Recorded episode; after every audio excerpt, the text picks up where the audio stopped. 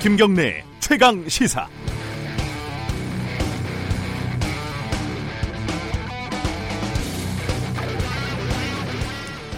청취자 여러분 안녕하십니까? 김경래의 최강 시사. 오늘 진행을 맡게 된 자유한국당의 김영우 의원입니다. 원래 제가 매주 금요일 아침에 김경래의 최강 시사의 고정 출연자로 어, 나오고 있습니다. 그런데 오늘은 방송 진행을 맡게 됐습니다. 김경래 앵커 휴가 잘 보내고 있는지 매우 궁금합니다. 예, 아무런 얘기가 없네요. 예, 사실 제가 학생 때부터 어, 라디오 방송 어, 진행자가 되는 것이 꿈이었습니다. 오늘 예, 마침, 마침내 그 꿈이 이루어졌습니다. 아, 김경래 앵커 앞으로도 길게 쉬셔도 됩니다. 제가 쭉 아, 진행하는 것도 생각을 좀 해 보겠습니다. 아, 김경래 최강 시사 여름 특집 식스맨 유튜브 라이브로도 함께 예, 하실 수 있습니다.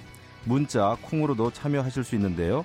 샵 9730 짧은 문자는 50원, 긴 문자는 100원입니다. 스마트폰 콩으로 보내시면 아, 무료입니다. 아, 주요 뉴스 브리핑 시작합니다. 고발 뉴스 민동기 기자 옆에 나와 있습니다. 안녕하세요. 안녕하십니까. 아, 근데 큰일입니다. 오늘 새벽에 북한에서 발사체를 또 발사했다. 이런 소식이 예, 전해졌어요. 예. 어, 지난달 5월달 초입니까? 그 이스칸데르급 탄도 미사일이 발사돼서 어, 그때도 많은 국민들을 놀라게 했는데 오늘 이 발사체 소식 예, 전해 주시죠. 78일 만인데요. 어, 강원도 원산 일대에서 동해로 미상 발사체 두 발을 발사했습니다. 합동참모본부에 따르면 오늘 오전 5시 34분 그리고 5시 57분경 원산 일대에서 동해상으로 북한이 미상 발사체 두 발을 발사했고요. 비행 거리가 약 430km 정도 된다고 밝혔습니다. 합참은 발사체 세부 사항에 대해서는 한미 당국이 분석 중이다라고 밝혔는데요. 어, 추가 발사에 대비해서 지금 대비 태세를 유지하고 있다는 게 합참의 설명입니다. 어, 거리가 430km면은 방향을 에, 우리 대한민국 쪽으로 돌리면은 큰일입니다. 그죠? 아, 그렇죠. 예. 예, 근데 사실 안타깝게도 지난달 5월 달에 발사한 미사일에 대해서도 예, 군이 정밀 분석한다 얘기만 해놓고 아직 내용을 공개 못 하고 있어요. 네네. 아, 아무튼 이번 이 발사체에 대해서는 좀 우리 군 국방부가 좀 제대로 빨리 분석을 해주기를 예, 바랍니다. 네. 어 그리고 또 러시아 군용기가 독도 영공을 침범했잖아요. 네. 그렇죠? 근데 이에 대해서 러시아가 지금 아, 굉장히 이중적인 태도를 보이고 있어요. 네, 어, 전해 주시죠. 네, 어제 한국 영공을 침범하지 않았다라는 그런 공식 입장을 밝혔습니다. 지난 23일 주한 러시아 대사관 차석 무관이 기기 오작동으로 계획되지 않은 지역에 진입한 것으로 생각한다. 깊은 유감을 표명한다. 이렇게 입장을 밝혔다가 하루 만에 입장을 바꾼 건데요. 국방부가 러시아 정부의 주장은 사실을 왜곡한 것일 뿐만 아니라 뭐 외교 경로를 통해 밝힌 유감 표명 등과도 완전히 배치되는 입장이다라고 비판을 했습니다. 정부가 오늘 서울에서 러시아 쪽과 아, 국장급 실무 협의를 진행할 예정입니다. 양국 실무 협의에는 국방부 국장급 당국자 그리고 주한 러시아 대사관 관계자들이 참석할 것으로 보이는데요. 국방부가 오늘 협의에서 이 러시아 군용기가 독도 인근 영공을 침범했다는 사실을 입증할 관련 자료를 제시할 것으로 알려졌습니다.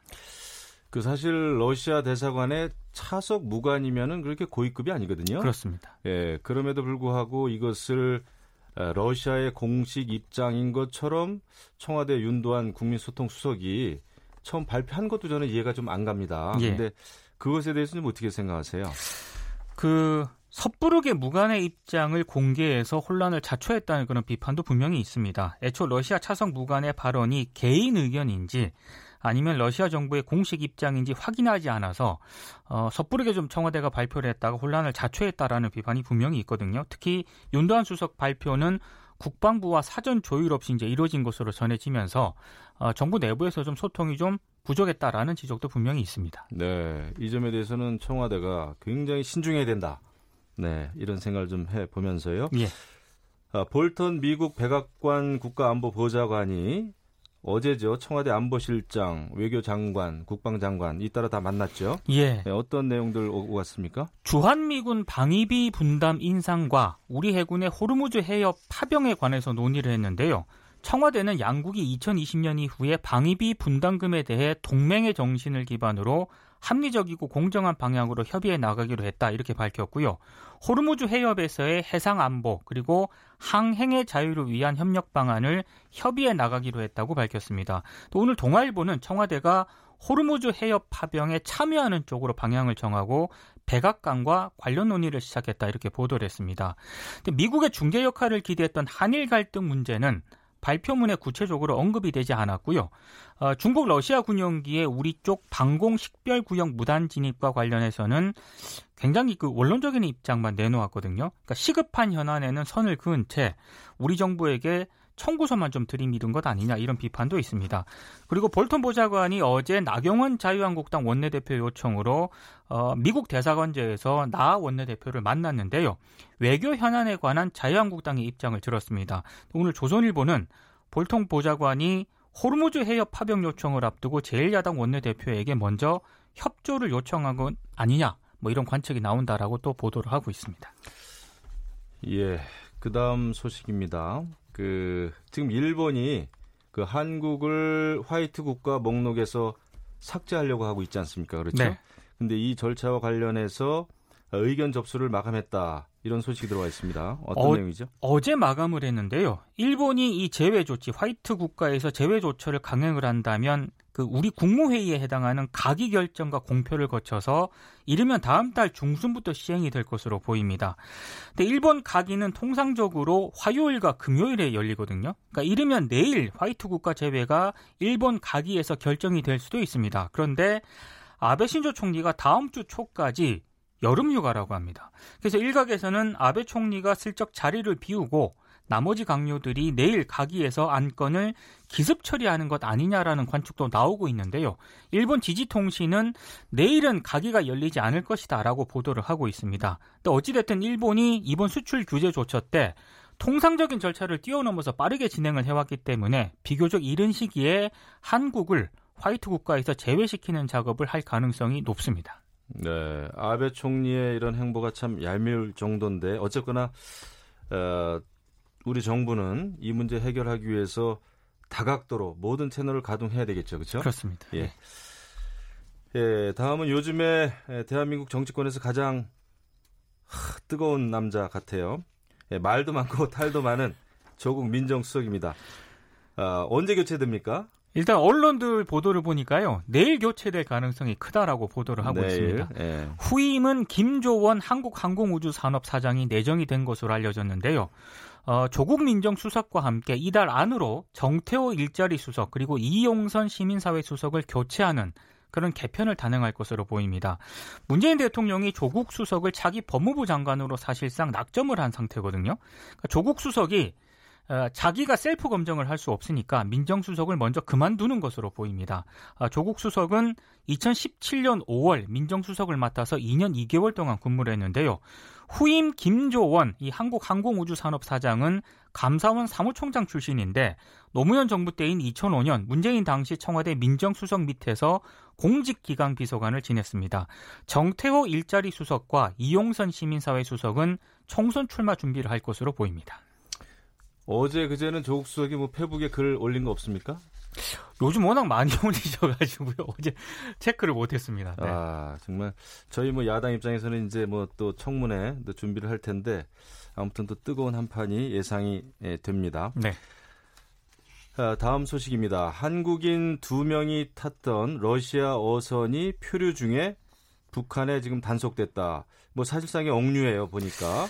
그러니까 어, 지금 어, 떤 예, 소식입니까? 북한 당국의 단속이 돼서 조사를 받고 있는 것으로 지금 알려졌는데요. 이 배는 러시아 국적 선원 15명 그리고 한국 국적 선원 2명도 모두 17명이 타고 있었습니다.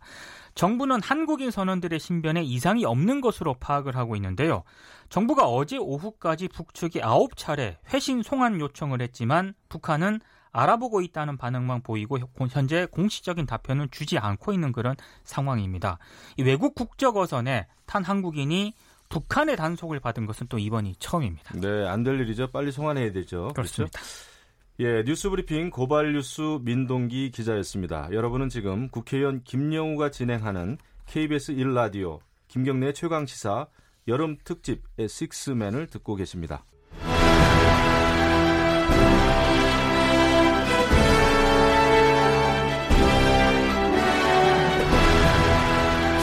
1라디오 김경래 최강 시사가 여름 특집을 마련합니다. 7월 22일부터 29일까지 중량감 있는 여섯 남자가 1일 진행자로 나섭니다. 김경래 최강 시사 여름 특집 식스맨. 22일 경제부총리 출신 김진표. 23일 정치구단 박지원. 24일 전 금융감독원장 김기식. 25일 젊은 삼선 김영우. 26일 고발뉴스 기자 민동기. 29일 베테랑 정치평론가 윤태곤. 그 어디에서도 들을 수 없는 고품격 시사 토크. 김경래 최강 시사 여름 특집 식스맨.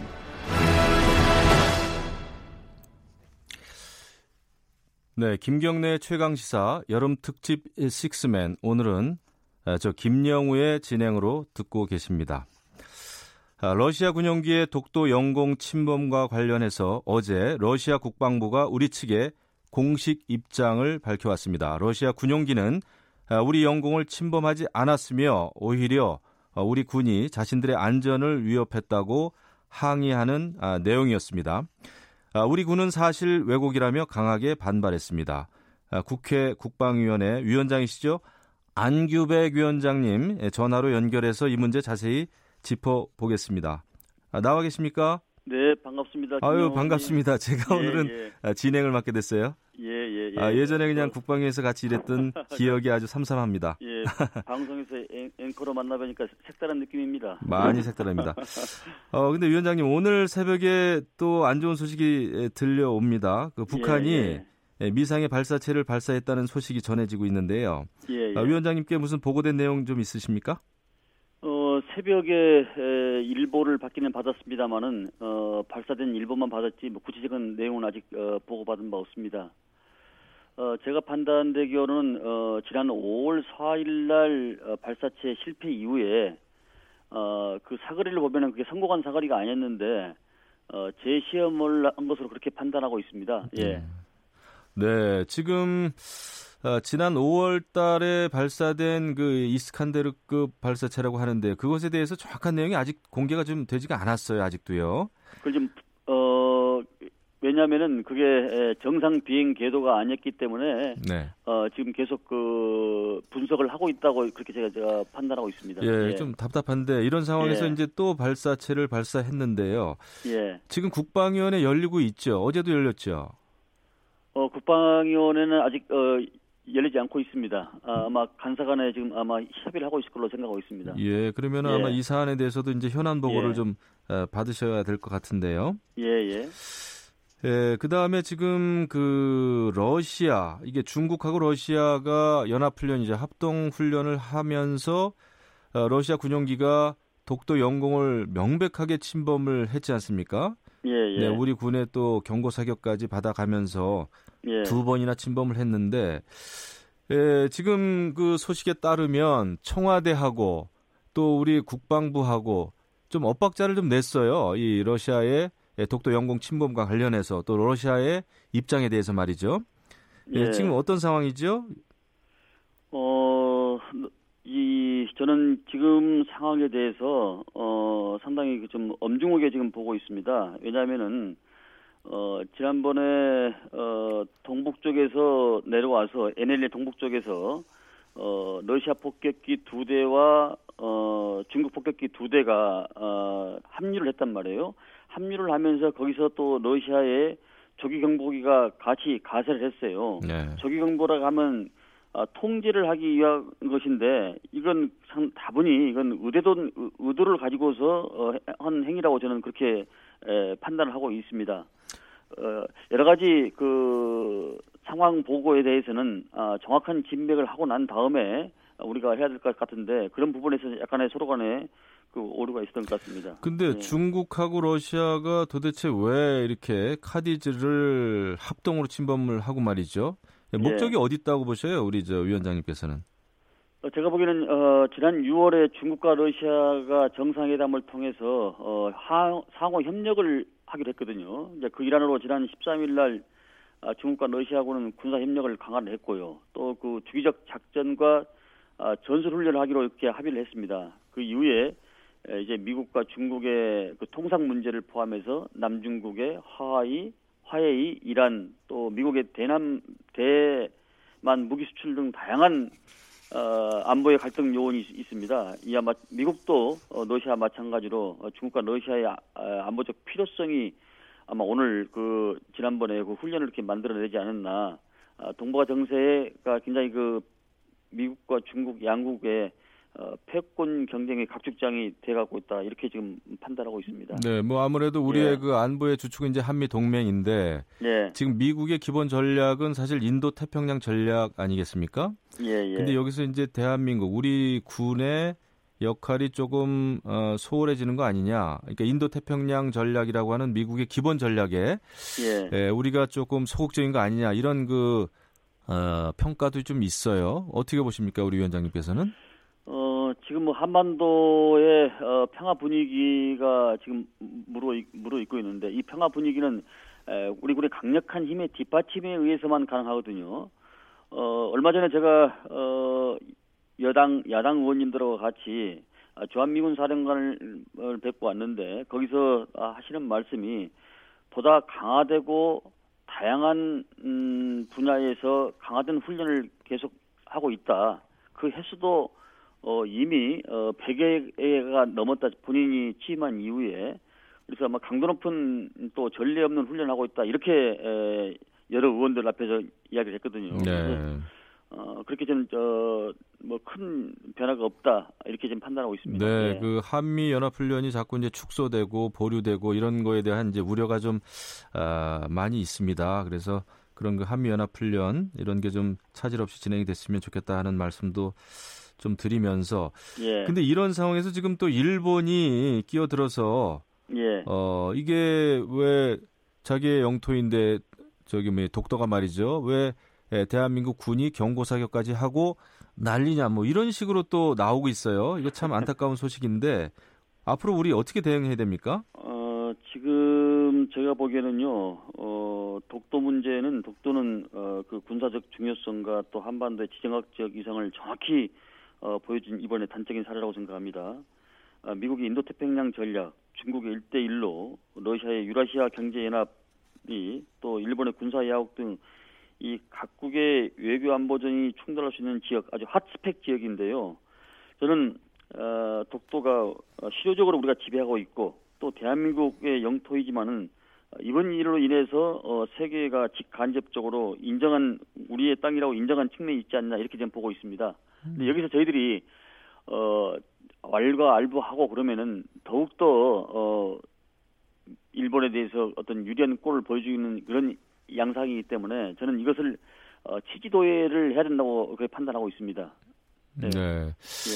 그 사실 어, 위원장님께서 너무 잘 아시겠습니다만은 한반도 유사시에 에, 참가하게 되는 유엔군의 훈련 기지가 지금 일본에 있지 않습니까? 유엔사 후방 기지라고 그러죠. 그렇습니다. 네, 저도 다녀왔는데 예, 예, 예, 예, 이런 상황에서는 이제 한일 간의 군사 협조가 굉장히 좀 중요한데 이 질문 하나 좀 드려볼게요. 그 한일 군사 정보 보호 협정 이거 다시 재검토해야 된다. 이런 또 일각의 목소리도 나오고 있어요. 우리 국방위원회 위원장님께서 이 점에 대해서 좀 어떤 생각을 가지고 계세요? 한일 군사 보호 협정은 어 지난 어 2014년도인가요? 뭐 우리 저 김영원 의원 뭐 같이 상임했던가 모르겠는데 어 저는 그렇게 생각합니다. 이 지소미아에 대해서는 어 우리가 여러 가지 그 네 가지 정보가 있지 않습니까? 휴민트, 시건트, 이민트, 코민트 이 분야에 대해서 하, 어, 한일 간의 여러 가지 긴밀한 어, 협의를 지금 하자는 것인데 어, 저는 어, 이 한일 정보 협정은 저는 유지가 좀 돼야 된다고 생각합니다. 어, 다만 이 한일 관계를 좀 예의주시하면서 이 관계기관과 그 연장 여부는 좀 신중하게 해서 어, 검토할 필요가 있다 이렇게 생각합니다. 네, 기본적으로는 어, 유지되는 게 한일 군사 협조 어, 관련해서는 좀 효력이 있다 이렇게 생각하시는 그렇습니다. 거군요. 특히 안보 협력 측면에서는 한반도 비핵화와 항구적 평화 구축 과정에서 한일과 또 어, 한미일의 공조 분위기, 저 공조에 대한 그 분위기 유지가 저는 어, 기여를 할 것으로 그렇게 예, 판단을 하고요. 어, 제가 지난 10년간 어, 국방위원회 활동을 하면서 한미 동맹 또 한미일 동맹의 중요성을 누구보다도 잘 인식하고 있습니다. 네. 따라서 한반도 비핵화와 한반도 평화 번영에 있어서는 이 한미일의 삼각 동맹이 필수적이다.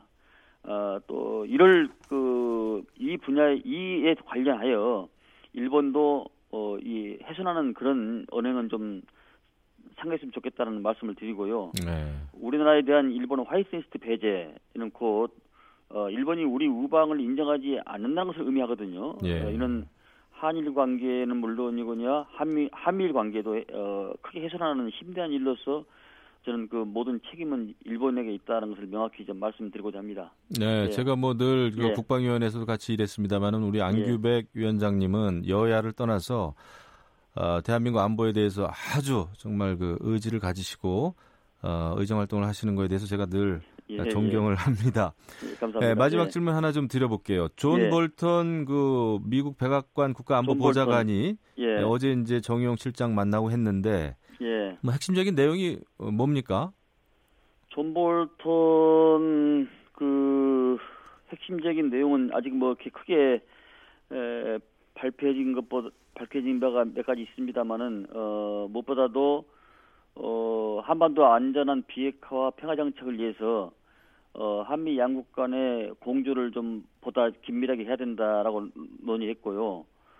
또 양측은 어, 굳건한 한미 동맹 관계가 어, 한반도 안보 상황의 역동적 변화를 견인해야 된다 이렇게 평가를 했고 또 앞으로도 어, 한미 공조의 목표인 한반도 비핵화, 항구적인 평화를 달성하기 위해서 긴밀히 아마 협력해 나가기로 어, 이야기를 아마 한 것 같습니다. 네. 어, 이런 이런 관계가 보다 더 좀 유지될 수 있도록 어, 저도 최선을 다하도록 하겠습니다. 예. 네, 지금 이제 북한, 러시아, 중국이 한 팀으로 움직이는 것 같이 이렇게 보여지고요. 예. 지금 한미일 이제 삼각 안보 협력 체제가 중요할 텐데 예. 요거에 대해서 짤막하게 좀 한 말씀 해주시죠. 한미일 어떻게 해야 됩니까 앞으로? 어, 한미일 관계는 저는 어, 뗄래야 뗄 수 없는 그런 어, 불가모란 관계 생각합니다. 어, 이른바 신남 신남방 정책, 어, 한미일 또 북방 어, 북중러가 어, 상호간의 그런 에, 견제와 긴장 관계를 유지하면서 네. 어, 서로가 하고 있는데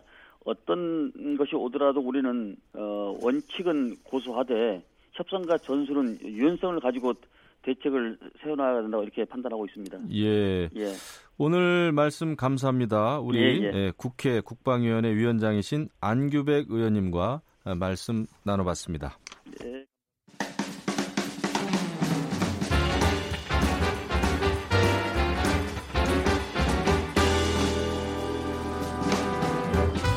여러분의 아침을 책임집니다.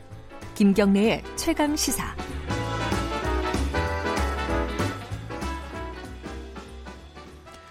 네, 매일매일의 가장 핫한 어, 스포츠 소식을 가장 빠르게 전해드립니다. KBS 스포츠 취재부 박주미 기자 옆에 나와 계십니다. 안녕하세요. 네, 안녕하세요. 예. 어, 진행이 어렵, 어렵습니다. 침착하게 너무 잘하시는 것 같은데요. 어, 어, 굉장히 유명한 선수가 아, 우리 한국에 오게 됐네요. 네. 그 세계적인 축구 스타. 어, 크리스티아누 호날두. 네. 호날두 선수 모르는 분 거의 없죠, 그렇죠? 거의 없을 거예요. 아마. 예, 저 소- 음, 잘 아시죠? 너무나 잘 알죠. 우리 저희는 이제 항상 취재를 하면서 이 선수의 능력이 얼마나 대단한가를 눈으로 직접 보고 있거든요. 네, 여성 네. 팬들이 굉장히 많은 것 같아요, 전 세계. 네. 예, 소속팀 유벤투스 동료들과 함께 예, 방한을 한다고 하는데 내일입니다. 네. 예, 소식 좀 전해주시죠. 제가 다 설렐 정도니까 축구 팬들을 오죽하겠습니까? 정말 어마어마한 뉴스잖아요. 내일 호날두 선수가 옵니다. 우리 프로축구 K리그 올스타 선수들과 한판 붙는 거거든요. 이벤트 경기로서 이제 맞대결을 하는데 유벤투스가 이제 시즌 준비와 함께 아시아 투어를 진행 중인데 우리나라에 오게 되는 겁니다. 호날두가 방한하는 게 이번이 처음은 아니에요. 2007년에 어, 한번 잉글랜드, 잉글랜드 프로축구 맨유 유니폼을 입고 그때는 FC 서울팀과 맞대결을 하기 위해서 왔는데 12년 만이니까 얼마나 우리 축구 팬들이 기다렸겠습니까? 그런데 이왕이면 좀 오랜 시간 머물렀으면 좋겠는데 일정이 굉장히 짧아요. 내일 점심 때쯤 입국해서요. 휴식 겸 팬사인회 정도만 하고 저녁에 바로 K리그 올스타하고 축구 경기를 하는데 끝나고 바로 유럽 투어를 위해서 또 떠납니다. 그러니까 만 24시간도 채 되지 않죠. 아, 월드스타는 네. 월드스타네요. 네, 그리고 호날두 외에도 세계적인 골키퍼 부폰, 만주키치 등 네로라 하는 선수들이 오는데 이 세계적인 선수들하고 맞붙는 우리 K리그 올스타도 만만치 않습니다. 박주영하고 이동국, 조현우 선수 등 팬투표로 선정된 한국을 대표하는 선수들이 있거든요. 이번 경기 저희 KBS가 저녁 7시 40분부터 이 텔레비전을 통해서 단독 생중계하니까 경기를 직접 보러 가지 못하시는 분들도 텔레비전을 통해서 함께 하시면 좋을 것 같습니다. 예. 우리 손흥민 선수도 사실 만만치 않은 세계적인 스타예요, 그죠? 그렇죠. 예, 그 큰 게임에서 그렇게 많은 관중들이 있는 데서 아, 골을 넣고 이런 거 보면은 정말 자랑스럽습니다. 네. 예, 저는 뭐 호날두 부럽지 않은 선수가 손흥민 선수라고 생각이 되는데 저도 그렇습니다. 예, 어쨌거나 그 유명한 호날두 네. 대한민국에 옵니다, 여러분. 어, 그리고 아, 2020 2020년이죠. 도쿄 네. 하계 올림픽이 이제 1년 앞으로 다가왔습니다. 그런데 뭐 참가 선수들이 무슨 고민이 있다고 그래요? 이건 무슨 소식이에요? 어제 어, D-1년 이렇게 해서 국가대표 선수들이 진천 선수촌에 모여서 1년 앞으로 다가온 도쿄 올림픽에서 잘하자 이런 결의를 했어요. 선수단의 날 행사를 했는데 분위기가 예전처럼 막 밝고 힘차거나 즐거워 보이진 않았습니다. 왜냐하면 이 걱정거리가 하나 있잖아요. 이게 뭐죠? 이게 후쿠시마 에서 경기가 치러지는 건데 야구와 소프트볼 경기장이 후쿠시마 원전 사고가 났던 곳과 겨우 70km 떨어진 곳에서 치르거든요. 최근에 선수들 식단에 후쿠시마산 식재료까지 쓰인다는 소식이 좀 전해져서 불안감이 좀 커지고 있습니다. 일본으로서는 뭐 방사능 오염 물질 다 제거했고 피폭 위험도 없다라고 안심시키고 있는데 이게 위험이 분명해 보이거든요. 자꾸 안전하다고 강조하는 움직임에 대해서 우리뿐만 아니라 해외 언론들도 좀 긴장하고 있습니다. 높은 수준의 방사능에 노출되는 것이 굉장히 걱정스럽다. 이렇게 보도하고 있고요. 또 올림픽 야구가 경겨, 어, 야구가 펼쳐질 경기장 근처에 수백 개의 폐기물 쓰레기 봉지가 쌓여 있다면서 현장 분위기를 전달하는 이런 보도도 했었어요. 최근에 또 원전 사고 당시 후쿠시마 현에 거주했던 아동 18명이 뒤늦게 갑상선암 관련 진단을 받은 게 또 보고가 돼서 걱정이 좀 커지고 있는데 이 때문에 이제 올림픽을 반대하는 단체들의 시위도 계속되고 있고 소셜 미디어에서는 도쿄 올림픽 보이콧 움직임도 일고 있는데 일본하고 국제 올림픽 위원회 IOC만 올림픽 준비 전혀 문제 없다. 완벽하다. 이렇게 되풀이하고 있습니다. 어, 이게 후쿠시마 원전 후유증이 아직도 계속되네요. 네. 예, 운동선수들이 그런 생각을 하고 있단 말이죠. 이런 게 일본 내에서도 보도가 많이 된단 말, 얘기입니까? 일본 내에서는 안전하다고 강조를 하고 있죠. 안전하다고 강조하면서 더 이상 피폭 위험이 없다. 그리고 방사능에 노출될 위험이 전혀 없고 이 식재료를 음. 먹더라도 후쿠시마산 식재료를 먹더 라도 안전하기 때문에 우리가 제공하는 것이다. 이렇게 말을 하고 있습니다. 알겠습니다. 이거 시간이 없어서 짧게만 좀 말씀을 해 주셔야 되겠는데 네. 뭐 오심이 잦은 심판 연봉이 좀 깎이고 네. 이군인 퓨처스 리그로 쫓겨날 수 있다. 이런 제도가 시행된다고 해요. 이게 뭐 프로 야구 소식입니까? 네. 한국야구위원회 KBO 사무국이 지난 올 시즌 전반기에 심판 판정 논란이 좀 많았기 때문에 판정의 정확성을 높여서 팬들의 신뢰를 되찾기 위해서 강구해낸 방안인데 그러니까 이렇게 이군으로 쫓겨나지 않고 연봉을 안 깎이려면 제대로 심판 판정 잘 해야 되겠죠. 후반기부터 적용됩니다. 네, 우리 정치도 잘해야 돼요. 그렇지만 바로 쫓겨나는데 아무튼 비슷한 것 같습니다. 예, 감사합니다. 최강 스포츠 아, 박주미 기자였습니다. 네. 예, 국회의원 김여우가 진행하는 KBS 1라디오 김경래 최강 시사 여름 특집 식스맨 예, 1부 여기서 마치고요. 잠시 후 2부에, 2부에서 뵙겠습니다.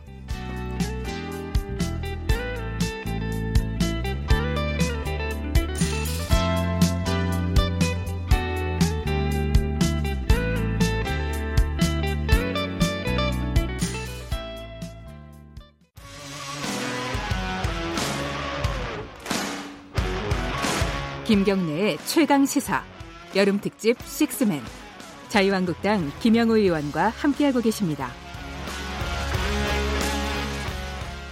네, 김경래 최강 시사 여름 특집 식스맨 오늘은 자유한국당 국회의원인 제가 진행하고 있습니다. 김영우 의원입니다. 아, 내년 총선을 앞두고 자유한국당의 공천 룰 윤곽이 서서히 드러나고 있습니다. 아, 정치 신인에게는 최대 50%를 가산하고요. 탈당이나 공천 불복 전력이 있는 현역 의원에게는 최대 30% 감산하는 그야말로 파격적인 새 공천안이죠. 아, 당의 신정치 특별위원회가 만들어져서 최근에 이런 내용을 지도부에 제출했습니다. 정치 신인의 의회 진출 문턱을 낮춘다는 점에서는 기대가 있습니다. 하지만 아, 당내에서는 벌써부터 현역 의원들의 반발하는 목소리도 들려옵니다. 공천 룰과 관련된 자세한 이야기 자유한국당 신상진 신정치 혁신 특별위원회 위원장 연결해서 이야기 나눠봅니다. 위원장님 나와 계세요? 예, 신상진입니다. 안녕하세요. 아, 예, 네. 제가 어떻게 진행을 오늘 좀 하게 됐습니다. 아, 오늘만 하시는 겁니까? 예, 안타깝습니다. 그렇습니다. 예, 예 계속 하시죠. 예, 그 예. 특위에서 마련한 공천 혁신안이요. 예. 예. 크게 봤을 때는 정치 정치 신인들에게 가산점을 예, 둔다는 것이 아주 그냥 눈에 좀 띕니다. 예, 예. 예, 그런데 이제 현역 의원들에게는 감산제를 좀 적용한다 이런 내용도 좀 들어있는 것 같은데 예.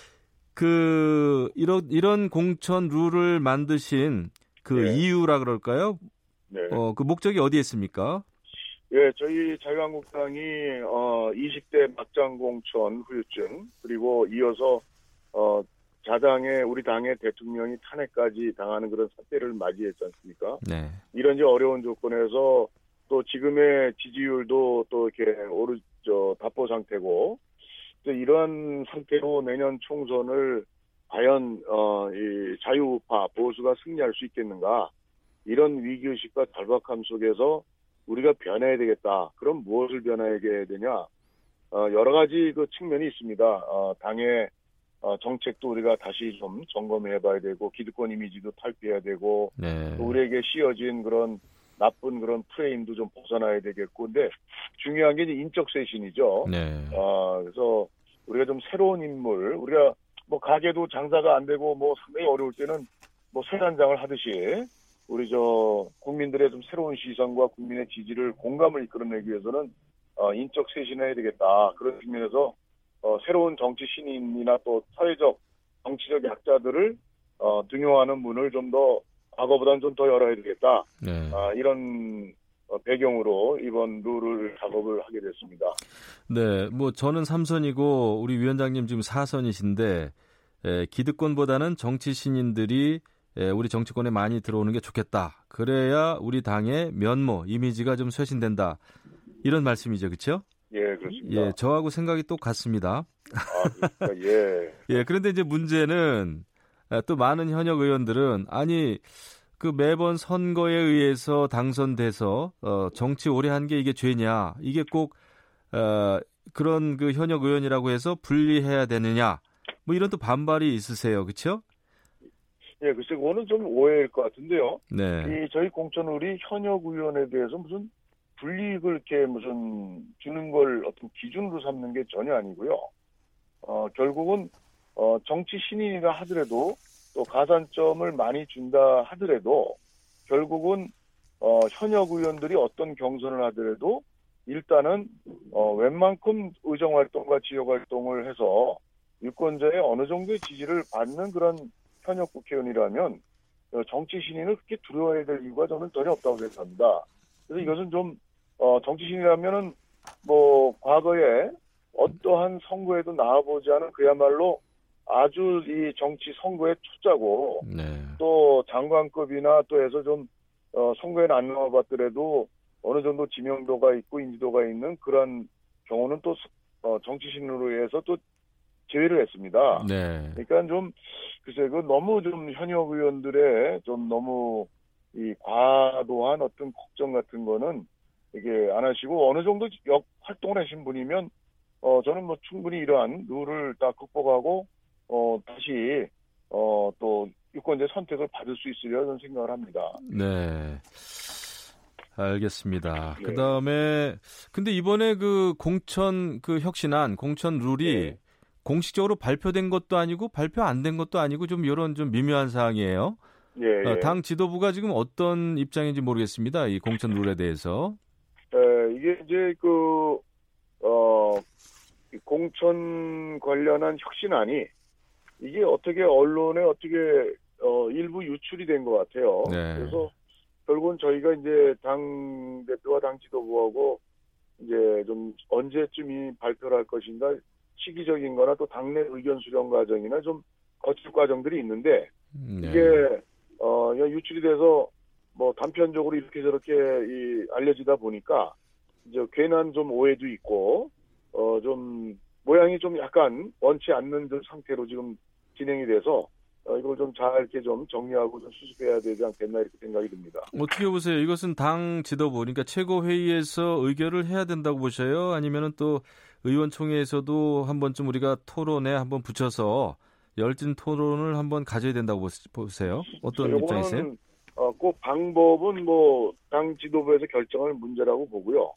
또 최고위원회 뭐 의결 과정은 모든 것을 의결해야 될지 말지도 결국 이제 뭐 당 지도부에서 결정해야 될 건데 당원 당규 개정으로 연결되는 룰의 어떤 기준도 있고 아니면 과거에도 어 그 당원 당규 개정이 아니고 최고위 의결을 안 거치더라도 공천관리위원회가 또 그전에는 공천심사위원회가 구성이 되어서 거기서 자체 룰을 만들어서 발표하고 그런 경우들이 많습니다, 실제로. 네. 근데 이번에는 우리가 이제 어 공천을 어, 이 당 대표나 뭐 해서 이렇게 뭐 사천처럼 지난 20대 공천처럼 막 막무가내 룰은 있지만 막무가내로 하는 어, 그런 엉터리 공천이 아니고 좀 룰에 입각한 시스템 공천을 하기 위해서 미리미리 준비를 좀 앞당겨서 하자. 이런 취지에서 좀 일찍, 어, 저희 혁신위원회에서 작업을 했는데, 앞으로 향후 이것의 처리 과정은, 어, 좀 뭐, 당 지도부 또는 뭐 당 대표께서 결정을 해나가시지 않겠나 생각합니다. 예. 뭐 제가 이래라 저래라 뭐 사안은 좀 넘어서는 것 같습니다. 예. 뭐 저도 사실 진행을 맡고 있습니다만은 저도 이제 자유한국당 소속 의원이고 네. 우리 또 어, 신정치 특별위원회 위원장님이신데 지금 자유한국당의 고민을 한번 좀 얘기해 보죠. 지금 네. 사실 자유한국당이 이 보다 그릇이 좀 커져야 된다. 아, 이런 네. 그 목소리가 좀 많이 나오고 있어요. 왜냐하면 지금은 아직까지는 아, 그냥 조금 협소한 그런 보수라고 하는 그릇 아닌가. 그래서 네. 앞으로 이제 뭐 바른 미래당이 될지 중도파가 될지 이거 많은 국민들에게 그 지지를 성원을 받기 위해서는 무언가 변화해야 된단 말이죠. 앞으로 바른 미래당 또 태극기 부대라고 할 수 있는 예, 우리 공화당하고의 연대라 그럴까요? 연합이라 그럴까요?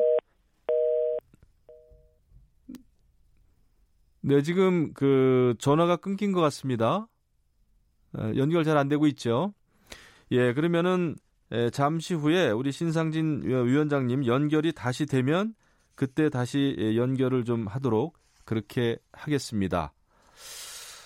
예, 지금 지금까지 그 신상진 예, 자유한국당의 신정치 특별위원회 위원장님하고 전화 연결을 해봤습니다. 예, 여보세요? 네, 예. 아, 연결이 됐군요. 예, 중간에 좀 전화가 끊겼습니다. 네. 예, 다른 분 전화를, 전화가 또 온 모양입니다. 바쁘죠? 예, 예. 국회의원들 앞, 아, 아침에, 그렇죠? 예. 제가 좀 전에 말씀드린 것은, 질문 드린 것은, 바른미래당하고의 또는, 예. 우리 공화당하고의 보수 대연합 필요성, 이런 거 어떻게 보세요? 어떤 전략을 세우는 게 좋다고 보십니까? 어, 우선 뭐, 지금 이제 내년 총선이 이제, 그, 어, 문재인 정부에 대한 이제 심판, 아, 그리고 경제 실정에 대한 이제 심판적 성격이 강한데요.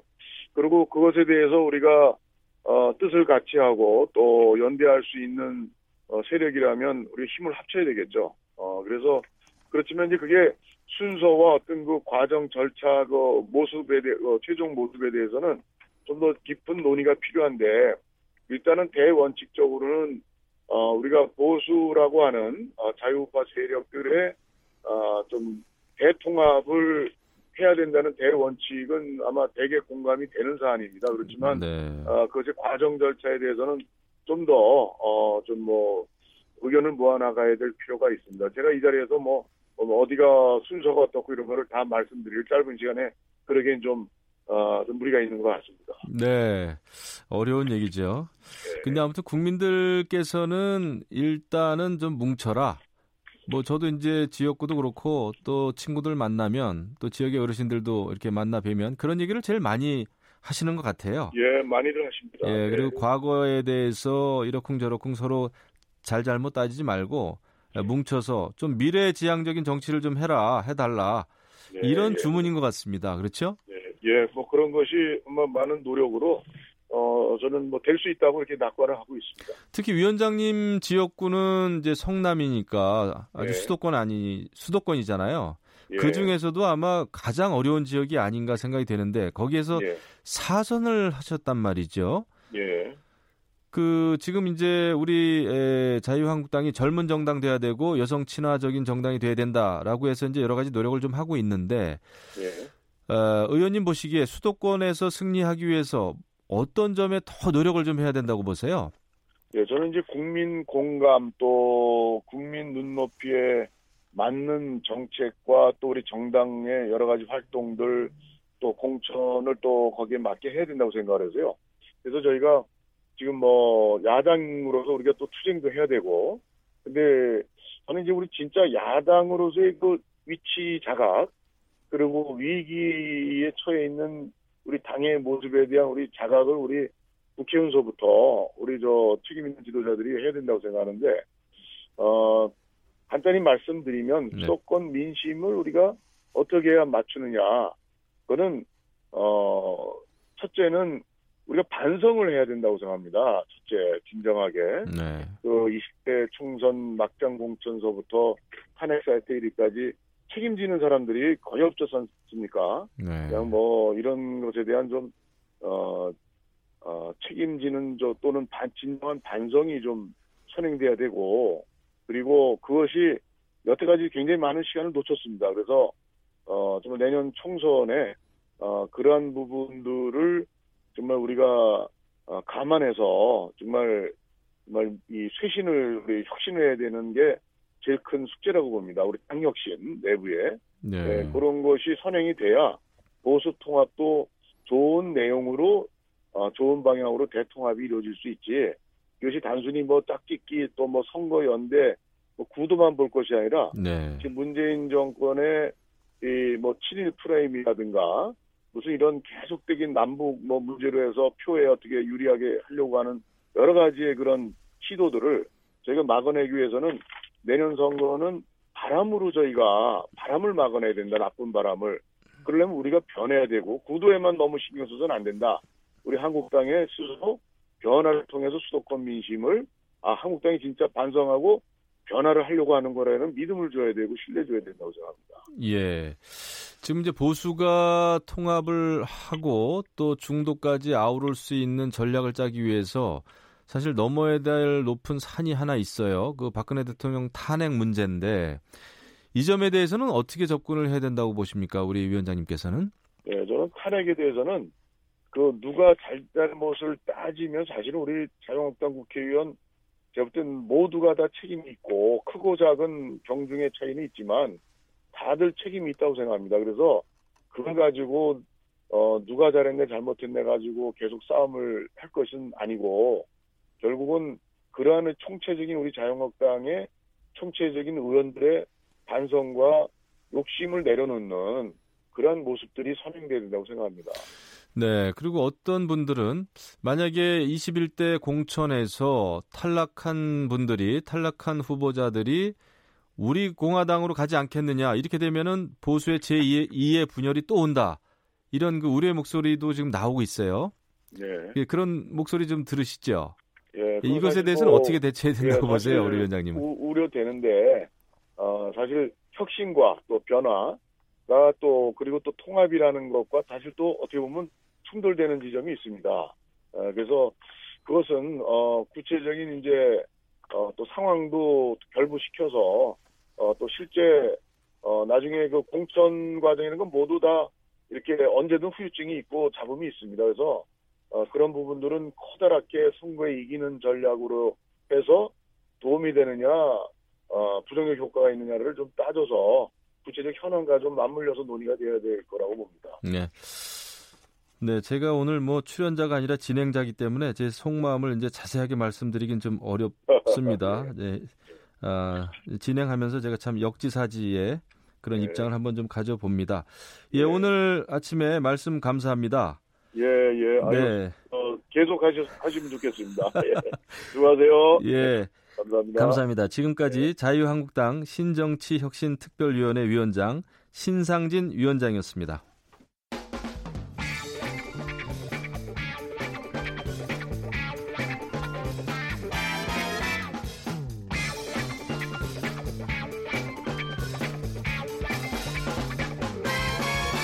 윤태곤의 눈. 네, 뉴스의 이면과 행간까지 꿰뚫어보는 윤태곤의 눈. 의제와 전략그룹 더 모아의 윤태곤 정치 분석 실장 나오셨습니다. 안녕하세요. 안녕하세요. 제가 처음 뵙는 것 같습니다. 네, 안녕하세요. 예. 아, 요즘은 그냥 정치 뉴스에 조국 민정수석이 그냥 없는 날이 없네요.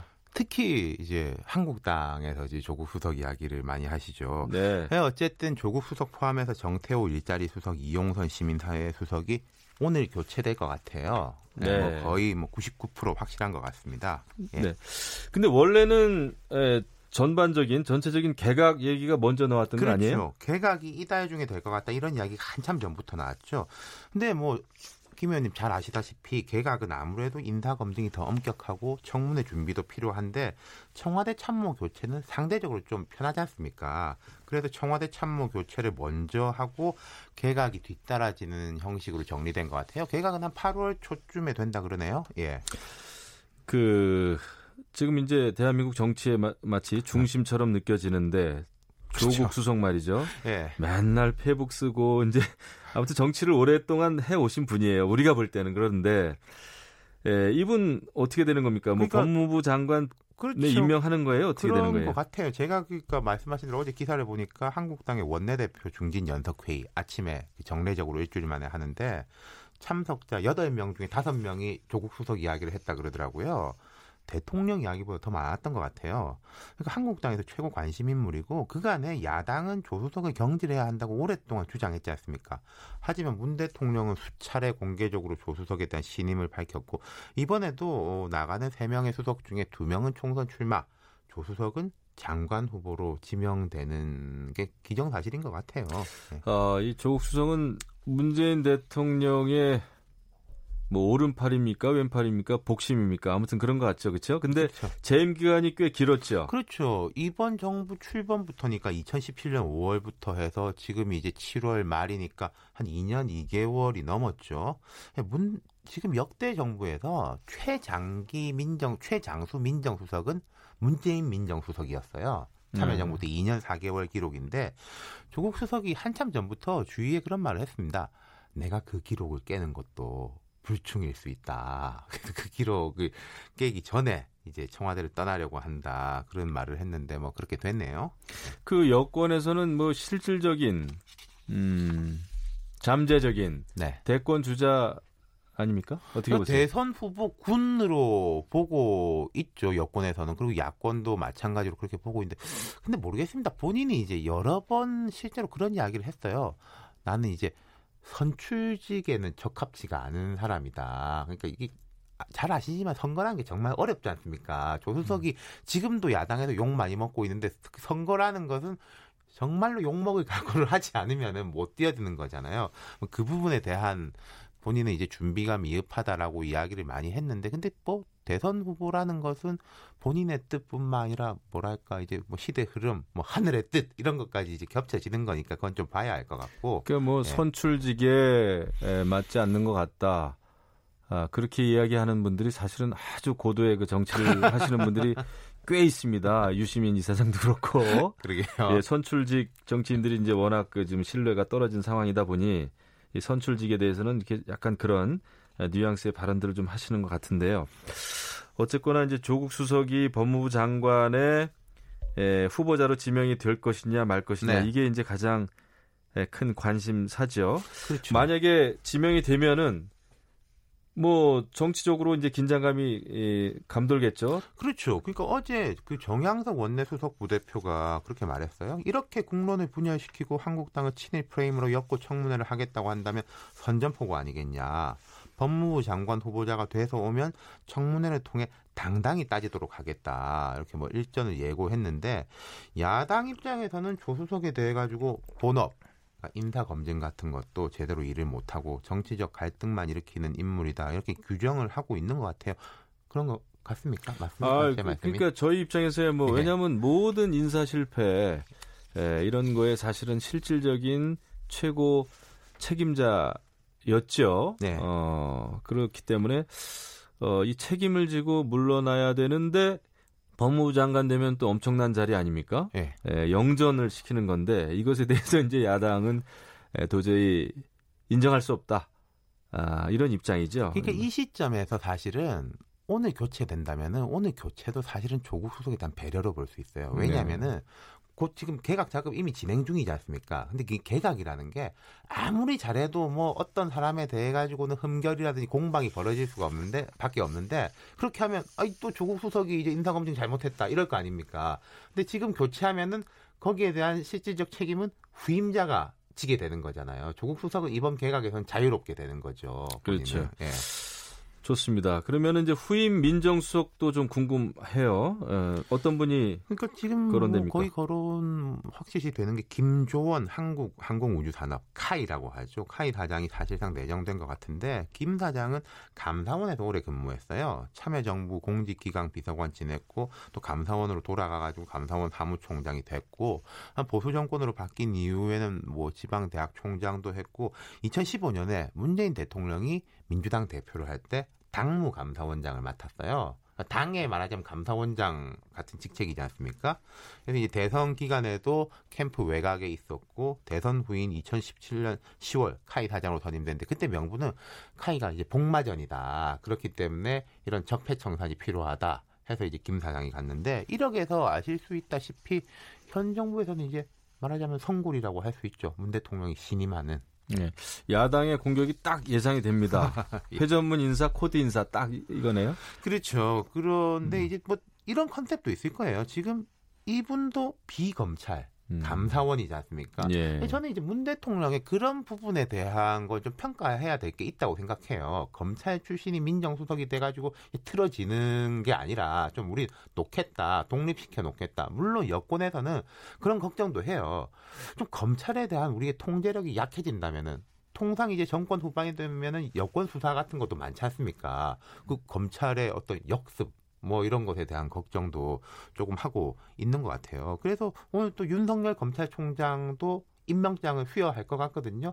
이 네. 부분에 대해서 좀 한국당이 어떻게 대처하실지 제가 여쭤보고 음, 싶네요. 근데 뭐 저는 잘 알고 있습니다. 저희야 네. 뭐 윤석열 검찰총장과 조국 법무부 장관 네. 이 엄청난 이제 조합인데 이것에 대해서는 뭐 야당은 이제 에, 전투적으로 어, 임하겠죠. 네.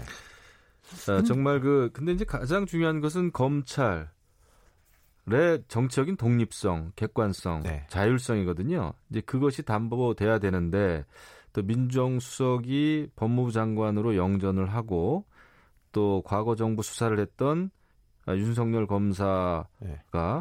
검찰총장이 되고 이랬을 때 과연 어, 글쎄요 그러니까 정치적 그, 중립성 이 question입니다. 네, 그 부분 그런데 이제 조국 수석이나 김조원 사장이나 두 사람이 검찰에 대한 직접적 장악력이 강한 이력이나 스타일은 아니거든요. 그 부분이 또 하나가 있고 또 저는 이제 그런 생각도 들어요. 이른바 이제 프레임 이론 뭐 이런 게 있는데 아까 이제 조수석이 이제 잠재적 대권 주자 이런 말씀하셨는데 한국당이나 보수 진영이 조수석을 공격하면 할수록 이번 또 만약에 인사청문회가 조국 청문회가 된다고 될수록 조국 수석이 상징적인 인물이 되고 정치적 위상이 또 커지는 거 아니겠습니까? 작용과 반작용에 의해 가지고 그런 면이 있죠. 네, 저는 조순석이 그걸 잘 알고 있다고 생각해요. 그러니까 최근에 40여 차례 페북글이라는 게 야당이라든지 보수 언론에서 비판을 했는데도 개의치 않고 글을 써내고 또 거기에 대해 가지고 또 환호도 쏟아가지고 이런 부분 잘 알고 있는데 이런 부분에 대해서도 제가 좀 야당에 조언하고 싶은 것은 좀 전략적 고려를 해보실 필요가 있을 것이다. 그러니까 조국 수석이 예. 참 아주 보면 정치꾼입니다. 예. 예, 감사합니다. 예. 예, 지금까지 윤태곤의 눈이었습니다. 아, 여러분은 지금 국회의원 김영우가 진행하는 KBS 1라디오 김경래 최강 시사 여름 특집 식스맨을 듣고 계십니다.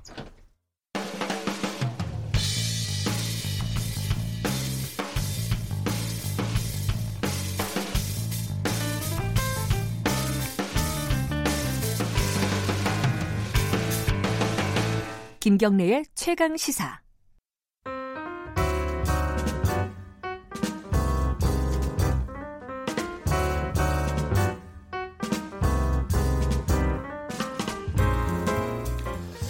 네, 더 나은 미래를 위해 오늘의 정책을 고민합니다. 김기식의 정책 이야기 식스센스 김기식 더 미래연구소 정책위원장 아, 오늘도 함께 하십니다. 안녕하세요. 예, 안녕하세요. 아, 인연이 무섭습니다. 네, 이렇게 뵙게 되네요. 저 사실 우리 저 김기식 어, 위원장님한테 쓴소리도 많이 하고 막 그랬었습니다. 물러나시라 네. 이런 얘기도 네. 많이 하고 그랬는데 이렇게 또 만나 뵙게 됐습니다. 네, 좋습니다. 정계특위위원장에 더불어민주당 홍영표 의원이 예, 맡게 됐죠. 그렇죠? 네네. 네, 그리고 사개특위위원장에는 자유한국당 유기준 의원이 선임됐습니다. 예, 선거법과 공수처법 처리를 위한 어, 패스트트랙 2라운드에 돌입을 했습니다. 하지만 어, 뜨거운 문제죠. 연동형 비례대표제를 골자로 하는 공직선거법 개정안을 두고 여야 의견은 첨예합니다. 예, 저도 그 가운데 사실 네, 있죠. 네. 예, 일단 선거법 개정 필요하다고 보십니까? 어떠십니까?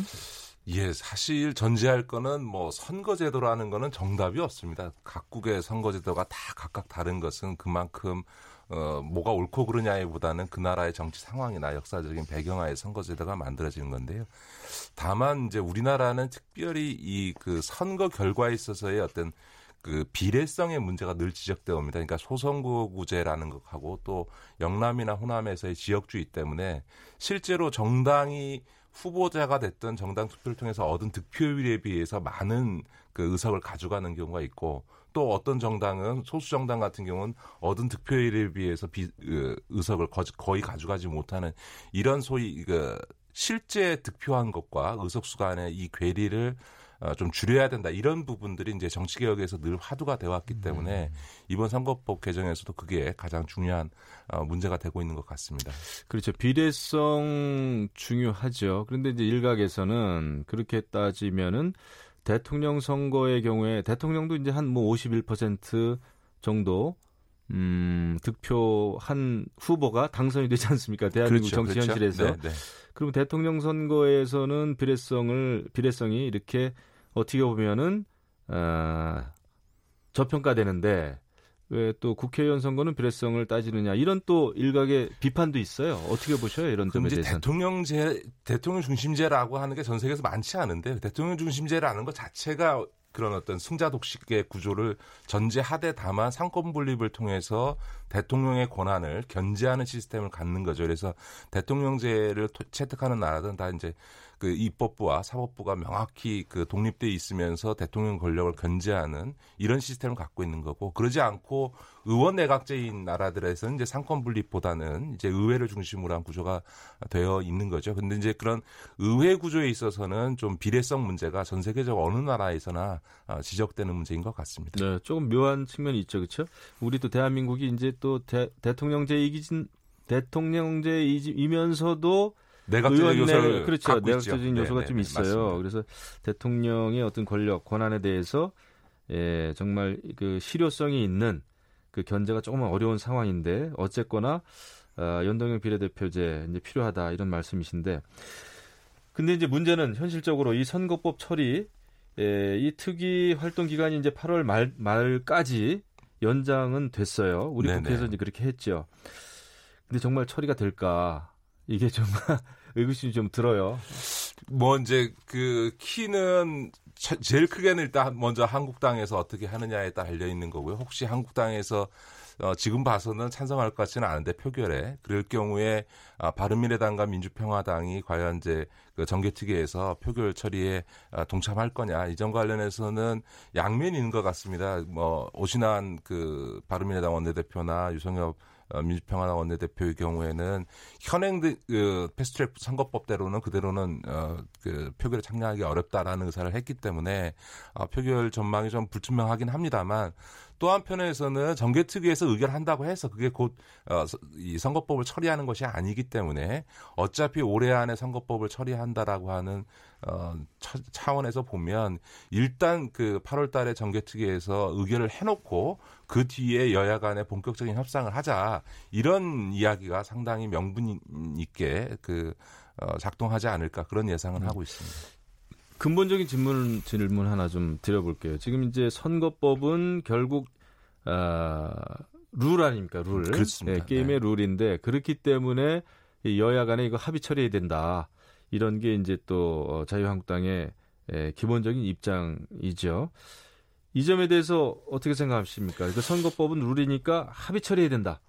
예, 저는 뭐 그게 지당이 하게 옳은 일이라고 생각합니다. 이제 경기를 하는데 선수들끼리 룰을 갖고 다투고 있으면 합의하에 해야지 뭐 좀 더 많은 선수가 합의한 대로 한다 이렇게 얘기하는 건 어려운 얘기죠. 그래서 합의 처리를 당연히 원칙으로 해야 되는데 저는 지난번 패스트트랙 국면에서 한국당의 그 국회 운영 전략이 잘 이해가 안 돼요. 왜냐하면 그때 아마 그 선거법과 관련해서 그 협상안을 내고 수정안을 내고 이런 형태로 계속 전략 원내 운영을 했다라면 아마 어, 실제로 패스트트랙 법안 처리를 강요하기도 어려웠고 특히 바른미래당 내부 사정으로 보면 어, 패스트트랙 그 처리에 공조하는 어가 굉장히 어려웠을 텐데 그냥 오히려 이제 의석수를 줄이는 사실 그건 이제 그 다른 여당 야당이나 이제 여당에서 보면 이제 속된 말로 좀 깽판지기겠다라는 것으로밖에 받아들여지지 않는 선거법을 내놓고 일체 협상을 안 해버리니까 오히려 그러면 어, 패스트트랙 걸어놓고 압박해서 협상하자 이런 전략으로 나오게 됐던 것 같은데요. 저는 어쨌든 간에 선거법은 합의 처리하는 것이 어, 관례이고 연, 원칙이었기 때문에 어떻게든 어, 합의 처리를 위한 노력을 해야 되는데 그럴려면 무엇보다 한국당이 어, 이 협상 전략으로 나와야 된다. 그냥 선거법 패스트트랙 걸려 있는 거 무효다 이렇게 얘기해서는 좀 이미 여기까지 왔는데 곤란하다고 생각하고요. 아마 8월 말 그 정개특위 표결도 지금처럼 한국당이 무효하기 전에 일체되어 없다라고 하면 어, 앞서 말씀드린 것과는 달리 바른미래당이나 민주평화당에서도 그러면 일단 패스트트랙 법안 자기들이 동참해서 왔기 음, 때문에 음. 표결하자 이렇게 나올 가능성이 많거든요. 결국은 어, 한국당이 협상의 태도로 나오느냐 여부가 저는 오히려 선거법 어, 처리의 전망을 좌우할 거다 이렇게 보입니다. 좀 이제 말씀하신 거 정리해 보면은 그래도 선거법은 어, 룰과 관련된 것이니까 합의 처리하는 게 좀 원칙적으로 맞다 그런 그렇죠? 말씀을 하셨고 자유한국당이 아, 제대로 안을 내놓지 않았기 때문에 또 패스트트랙까지 가, 지 않았느냐 이제 이런 말씀이기도 한데 자유한국당은 어, 국회의원 숫자를 줄이는 것이 사실상 자유한국당이 이제 아니었는데 그 더불어민주당을 포함한 범여 사당은 그것을 안으로 토론의 대상으로 받아들이지를 않은 거죠. 이런 측면도 사실은 있습니다. 네, 네, 네, 네. 근데 이제 뭐 보통 그 지금 뭐 300명 의석수를 270명으로 줄이자 이렇게 안을 낸 건데 그거는 국민들의 눈높이에서 보면은 박수 받을지 모르지만 아, 정치 주체들 간에는 이건 협상 안 하겠다는 태도로 받아들여지는 거야. 우리 김영우 의원님도 다 아실 텐데 조금 더 저는 한국당이 유연한 자세로 협상 전략으로 나와주는 게 중요하다고 생각하고요. 합, 합의 처리가 중요한 부분은 사실은 이번에 패스트에 걸려 있는 선거법을 어, 처리한다 하더라도 그거는 어, 산식과 그 지역구 비례대표 숫자만 정해져 있지 선거구가 담아져 있지 않, 은데 선거구 획정이라는 것도 선거구 획정위원회를 통해서 합의해야 되는데 그 선거구 획정위원회 자체를 여야가 추천해서 구성하게 되어 있고요. 음. 또그 선거구 획정위원회에서 획정된 선거구 안을 다시 국회에서 처리하기 과정도 사실은 구체적인 선거구를 정하는 문제와 관련해서 여야 합의 없이 어, 일방적으로 누구에게 유리하게 이 선거구를 처리할 수 없기 때문에 저는 지금 패스트트랙 법안뿐만 아니라 이후의 선거구 조정까지를 포함해서 어, 이 문제가 여야 합의를 위한 노력을 하지 않으면 굉장히 파행적으로 음. 문제가 진행될 거고 한국당으로서도 그 의도하지 않게 본인들의 의도와는 다른 결과를 낳을 수 있다는 점에서 협상을 서로 해야 된다 이렇게 생각합니다. 국민의 눈높이에 맞춘 자유한국당의 입장이 잘못됐다라는 말씀을 하시면 참 제가 드릴 말씀이 없습니다. 네? 제가 진행자이기 때문에 뭐 더 이상 어, 많은 그 주장은 하지 않겠습니다. 어쨌거나 잘 그 합의 처리가 됐으면 좋겠어요. 네네. 네, 중요한 그 게임의 룰이니까. 아, 일본 문제 좀 짚어보겠습니다. 아, 우리 김기식 위원장님, 지금 일본이 왜 이렇게 나오고 있다고 보세요? 그 근본 원인이 뭐죠? 예, 직접적인 계기는 어, 지금 우리 대법원의 강제징용 판결에 대한 반발입니다만 제가 보기에는 이거는 아베가 추진하고 있는 소위 일본의 정상 국가론, 다시 말해서 일본이 아, 이 군대를 보유하고 전쟁할 수 있는 국가로 돼야 된다. 다시 말해서 2차 세계 대전에 있어서의 어떤 전범 국가, 아, 패전 국가의 위치에서 어, 국력 경제력에 기반해서 어, 이 어떤 정상적인 국제사회의 어떤 강국으로 발돋움하고자 하는 아베의 전략에서 어, 지금까지는 사실은 어, 북한 때리기를 통해서 어떤 그 일본 내에서의 구구 여론을 만들어내고 어, 무장의 어떤 필요성을 호소해 왔다고 한다면 지금 이제 북미 간의 그 일정의 대화 국면으로 트럼프 정부 이후에 지금 변하고 있지 않습니까? 그런 점에서 보면 어, 지금까지 북한 때리기와 비슷하게 아주 의도된 한국 때리기를 전략적으로 하고 있는 게 아닌가 저는 그렇게 이해를 하고 근데 있습니다. 근데 이제 일각에서는 일본의 이런 반응 이거는 이제 또 우리 에, 문 정부의 뭐 길게 봤을 때는 또 지난 과거 정부까지 포함할 수 있겠죠. 에, 외교 안보 어, 대일 정책이 치밀하지 좀 못했다. 그리고 이제 북한의 현실적인 핵 위협에 맞서서 함께 안보적인 측면에서는 한일 관계, 한미일 삼각 안보 체제가 좀 공고해야 되는데 미리미리 대비를 좀 못했다. 이것은 그 그런 잘못된 대책, 정책의 결과다. 이런 평가가 있어요. 이 점에 대해서는 우리가 성찰해 볼 일은 없는지 위원장님께서 어떻게 보세요? 예, 예. 한일 관계가 아마 이제 그 거슬러 올라가면 이제 이명박 정부 때 이명박 대통령이 독도에 방문한 뒤로부터 이제 근 10년 가까이 그 한일 관계가 그냥 냉각 상태였죠. 사실 박근혜 정부 때도 그 한일 정상회담 자체가 거의 없을 정도로 음. 어, 아주 냉각된 관계를 유지해 왔고 그 영향이 없다 없지 않다고 생각합니다. 다만 만약 지금 일본 정부가 아베 정부가 아니었다면 과연 여기까지 왔겠냐라고 하는 점에서는 외교상의 여러 가지 문제점을 저희가 성찰해 봐야 되긴 하지만 지금 국면의 핵심은 아베 아베의 어쨌든 일본 전국 운영과 관련된 아주 의도된 전략이다. 이렇게 좀 보는 게 저는 맞을 것 같고 왜 이런 말씀을 드리냐 하면 일각에서는 빨리 뭘 문제를 풀어야 된다. 그러니까 빨리 특사 보내서 어떻게 해결해라라든지 이런 이야기를 합니다만 아, 일본의 의도가 이렇게 아주 오랜 기간에 형성된 전략적인 선택이라고 한다면 우리가 조급하게 어떻게 해보겠다고 풀어려고 한들 상대가 있는 게임이기 때문에 그렇게 되기 어렵다. 그런 점에서 보면 뭐 단기적인 대책도 필요하지만 길게 보고 현재 상황을 좀 냉정하게 대처해야 될 필요가 있다. 저는 그렇게 봅니다. 네, 이제 중기 또 장기 대책 필요하다 이런 말씀이신데요. 지금 근데 이제 수입 다변화라든지 기술 개발이라든지 소재 부품 개발 이런 거를 이제 중장기 대책으로 어, 청와대는 생각하고 있는 것 같아요. 정부는. 네네네. 근데 지금 굉장히 발등에 불이 떨어진 상태인데 지, 금 이제 우리 기업들은 당장 아, 그런 일본의 부품 소재가 없으면은 어, 그 제조를 하기 어렵다 이런 입장이에요. 근데 지금 중기 장기 대책만 내세우면은 아, 너무 한간 얘기 아니냐. 아, 이런 또 그 평가가 있단 말이죠. 뭐 어떻게 되는 겁니까? 예, 그러니까 이제 그 앞서 말씀드렸던 것처럼 단기 대책과 중기 대책, 중장기 대책을 이제 그 다 병행해야 되는데요. 물론 이제 국내 부품 소재 산업을 육성해야 되는 건 너무나 당연한 당위입니다만 그게 단기적으로 대책은 될 수 없겠죠. 그러니까 다양한 방식으로 지금 국내 기업들도 필요한 그 부품 소재를 확보하기 위해서 여러 가지 노력을 하고 있는데요.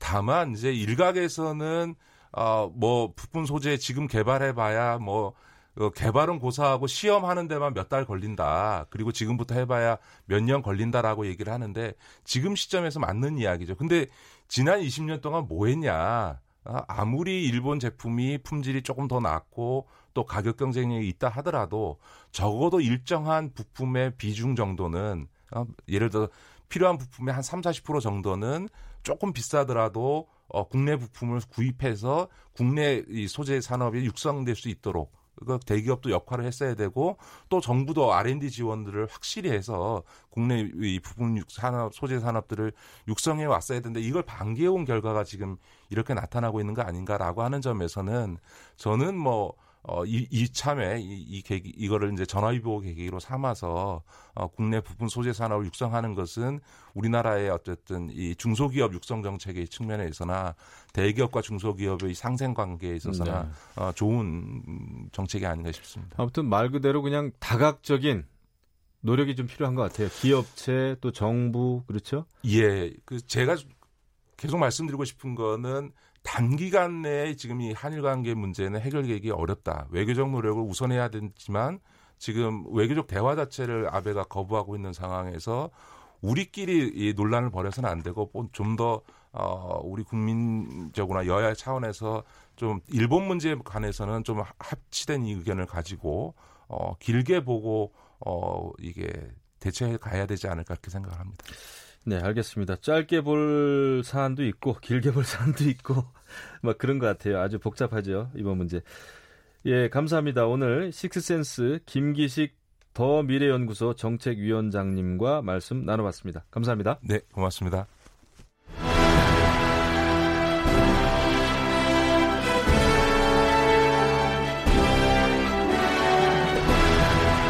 KBS 1라디오 김경래의 최강 시사가 여름 특집을 마련합니다. 7월 22일부터 29일까지 중량감 있는 여섯 남자가 1일 진행자로 나섭니다. 김경래 최강시사 여름특집 식스맨. 22일 경제부총리 출신 김진표. 23일 정치구단 박지원. 24일 전 금융감독원장 김기식. 25일 젊은 삼선 김영우. 26일 고발뉴스 기자 민동기.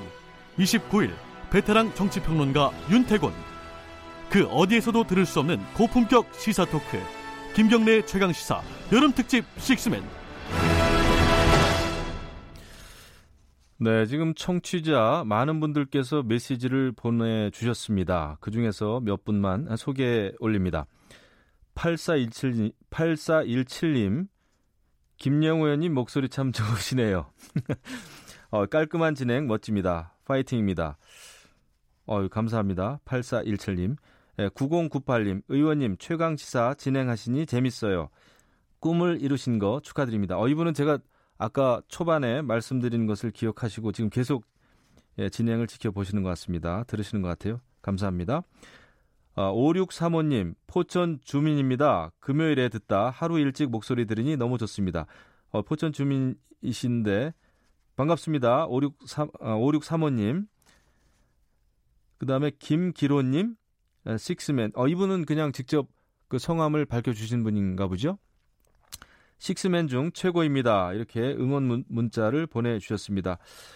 예, 응원해 주신 분들 감사드리고요. 사실 어, 아마 비판하시는 분들도 있을 거예요. 근데 그런 분들은 이렇게 살짝 우리 예, 진행하시는 분들이 좀 빼신 것 같은데 아무튼 감사드립니다. 그리고 지금 국회 상황도 굉장히 어려운 상황에서 어, 제가 또 지금 자유한국당 소속의 예, 현역 국회의원으로서 이렇게 KBS 1라디오 진행한다는 것이 쉽지만은 않습니다. 제가 늘 출연자로서는 많이 출연을 해서 제 의견, 소견을 예, 뭐 거침없이 좀 밝혔습니다만은 아, 오늘은 그래도 또 어, KBS 방송국에 나와서 진행을 하다 보니까 그런 어려운 점들이 좀 어, 있으심, 있습니다. 네, 이런 점을 우리 청취자 여러분들께서 어, 이해해 주시기를 바라겠습니다. 다음 순서입니다. 아, 지난 2011년 발생한 예, 가습기 살균제 사태 모두 기억하고 계실 겁니다. 사회적 참사로 인해서 많은 이들의 공분을 샀던 이 가습기 살균제 사태를 재조사한 검찰이 사건 발생 8년 만에 책임자 34명을 재판에 넘겼습니다. 어, 재조사 결과와 앞으로 남은 과제들 환경보건시민센터 출신으로 현재 가습기 살균제 사건 진상규명 소위원장을 맡고 계시는 최예용 사회적 참사 특별조사위원회 부위원장님과 자세한 이야기 나눠보겠습니다. 우리 부위원장님 안녕하세요. 안녕하십니까. 지금 급하게 오셔가지고 예, 거친 숨을 좀 몰아쉬고 예, 계셔가지고 예, 예, 예. 제가 좀 속도를 좀 늦춰보겠습니다. 어, 지난 2011년 발생한 가습기 살균제 사태의 재수사가 아, 인명피해 발생 이후 지금 8년 만에 마무리가 됐습니다. 일단 이 가습기 살균제 사태가 어떤 어떤 내용이었는지 뭐 그거부터 좀 짤막하게 정리 부탁드립니다. 네네. 지금부터 20년 전인 그 1994년에 예, 지금의 SK 그러니까 당시에는 유공이었습니다. 예, 유공이 처음으로 가습기 물통에 그 생길 수 있는 여러 가지 이물질을 없애는 목적으로 농약이나 다름없는 그런 케미컬을 살균제 성분을 액상으로 해서 집어넣어서 물통에 섞어가지고 사용하는 그런 제품을 처음으로 개발했습니다. 예, 그 제품이 이제 가습기 살균제예요. 보통은 가습기 물통을 씻을 때 세정제를 넣고 씻어내고 버리고 깨끗한 물을 쓰는 게 정상인데 이 제품은 그냥 물에다가 그런 어, 살균제 액상을 섞어서 사용하는 그런 상품이었습니다. 음. 편리함을 목적으로 만들었었던 거죠. 네. 그런데 그 물과 함께 그 살균제 성분이 예, 가습돼 가지고 어, 실내에서 이제 예, 노출되는 어떤 그런 특징을 지녔는데 그렇다면 이게 안전한가 확인이 됐어야 되는데 이제 확인을 하지 않은 채로 판매를 했고 문제는 그 이후에도 40개 넘는 유사한 제품이 뭐 어, LG다, 뭐 예, 삼성, 어, 홈플러스다 등등에서 유사한 제품이 우후죽순으로 나왔는데 어느 제품도 안전성, 안전성이 확인되지 않았습니다. 그렇게 해서 18년 동안 무려 한 천만 개가 넘게 판매가 된 사건입니다. 예, 이게 피해자, 또 피해자 가족, 또 일반 소비자 입장에서는 기가 막힌 일인데요. 우리나라가 원래 뭐 하면 좀 빨리 하는 나라인데 지금 참사 이후 이 조사가 8년이나 걸렸어요. 네. 뭐 때문에 이렇게 조사 과정이 좀 더디게 된 거죠?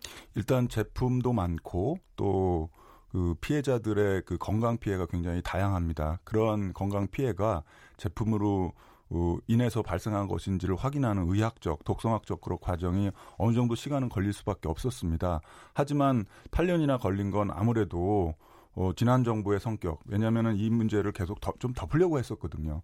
예, 그리고 또 과학적 미명이라는 걸로 해서 어, 당시에 환경부나 보건복지부에서 이 문제를 그렇게 적극적으로 해결하려고 하지 않았고 또 피해자나 시민단체들이 검찰에 수사했음에도 불구하고 어, 수사를 의뢰했음에도 불구하고 당시에 기소 중지를 한다든지 전반적으로 이 문제를 적극적으로 해결, 해결하려는 노력이 좀 부족했습니다. 그러다 보니까 2016년도에 1차 수사를 했을 때 절반밖에 수사를 하지 못했고 뭐 늦었지만 다행히 이번에는 어느 정도는 어, 수사 결과가 나왔다고 봅니다. 예, 너무 늦었어요, 그렇죠? 예, 예, 예. 이런 일이 이제 없어야 되는데 그 검찰 재수사 발표가 난 이후에 우리 부위원장님께서는 피해자 가족분들 좀 만나보셨나요? 예, 그렇습니다. 뭐 그분들 뭐라고 말씀하시던가요? 네, 한편으로는 어, 다행이다. 그러니까 SK나 애경, 이마트 제품을 사용했던 분들이 전체의 절반이 넘거든요. 그분들은 아주 속이 탔었죠. 일단 형사적으로 책임을 물을 수 있어야 그 다음에 배보상하는 어, 이제 민사적인 쪽으로 가는 건데 그 부분이 안 되다 보니까 어, 자신들은 그렇다면 어, 어떻게 되는 거냐, 누가 잘못한 거냐라는 부분에 대해서 굉장히 한숨을 쉬고 힘들어 하셨는데 그나마 어느 정도 밝혀져서 다행이라고 말씀을 하고 계시지만 이제부터 시작이라고 말씀하십니다. 우리 부위원장님 보시기에 지금 이제 8년 만에 재조사, 재수사가 이루어졌는데 그래도 여전히 좀 뭐 미흡한 점, 아쉬운 점 좀 있다고 보세요? 어떻습니까? 예, 그렇습니다. 사실 어, 5년 전, 6년 전에 당시 제가 시민단체 활동하고 또 피해자들과 같이 고발했던 사람들은 이번에 기소된 사람의 10배 이상이 넘습니다. 그 당시에 18년 동안 그 제품을 판매할 때 회사를 책임졌던 대표이사 그리고 등기 임원들 이런 사람들이 굉장히 많은데 그에 비하면 뭐 얼마 안 되는 그런 수치이기 때문에 그런 부분이 일단 아쉽고요. 그, 그나마 이번 음, 그 수사와 기소 대상에도 또 빠진 기업들이 있습니다. 다이소랄지 독일 기업 헨켈이랄지 이런 회사들도 어, 가습기 살균제 제품을 만들어 팔았는데 예, 그 빠졌고요. 그리고 또 LG가 2000년대 초반에 그 무려 100만 개가 넘는 그런 또 가습기 살균제 제품을 판매한 적이 있는데 그 부분에 대한 수사도 빠졌고 또 이 사건의 대표적인 기업인 옥시 이제 영국 레킷 뱅키저의 영국 본사 및 외국인 임원에 대한 수사도 전혀 되지 않았습니다. 네. 네. 그러면은 이제 남은 절차들이 좀 있을 텐데 혹시 그 피해자 배상은 어떻게 이루어지는 거죠? 피해자 배상은 어 이번에 어쨌든 형사 이제 에, 기소가 됐기 때문에 재판 과정을 또 지켜봐기는 해야 해야 되지만 지난 2016년도에는 그래도 옥시나 롯데, 홈플러스 그 기소와 이제 그 검찰 수사를 시작하자마자 그 기업들은 그래도 부분적으로 사과도 하고 일부 배상을 내놨어요. 그런데 이번에 기소된 SK나 애경, 이마트 이런 회사들은 사과도 하지 않고 배상 계획도 전혀 내놓지 않아서 어, 너무나 실망스러운데 저희들이 그런 부분에 대해서는 사회적 참사 특조위에서 일정한 역할을 좀 해야 된다고 봅니다. 정부 과실에 대한 문제도 좀 남아 있는 것 같아요. 이 부분에 대해서 어떻습니까? 좀 짤막하게. 말씀해 주세요. 그렇습니다.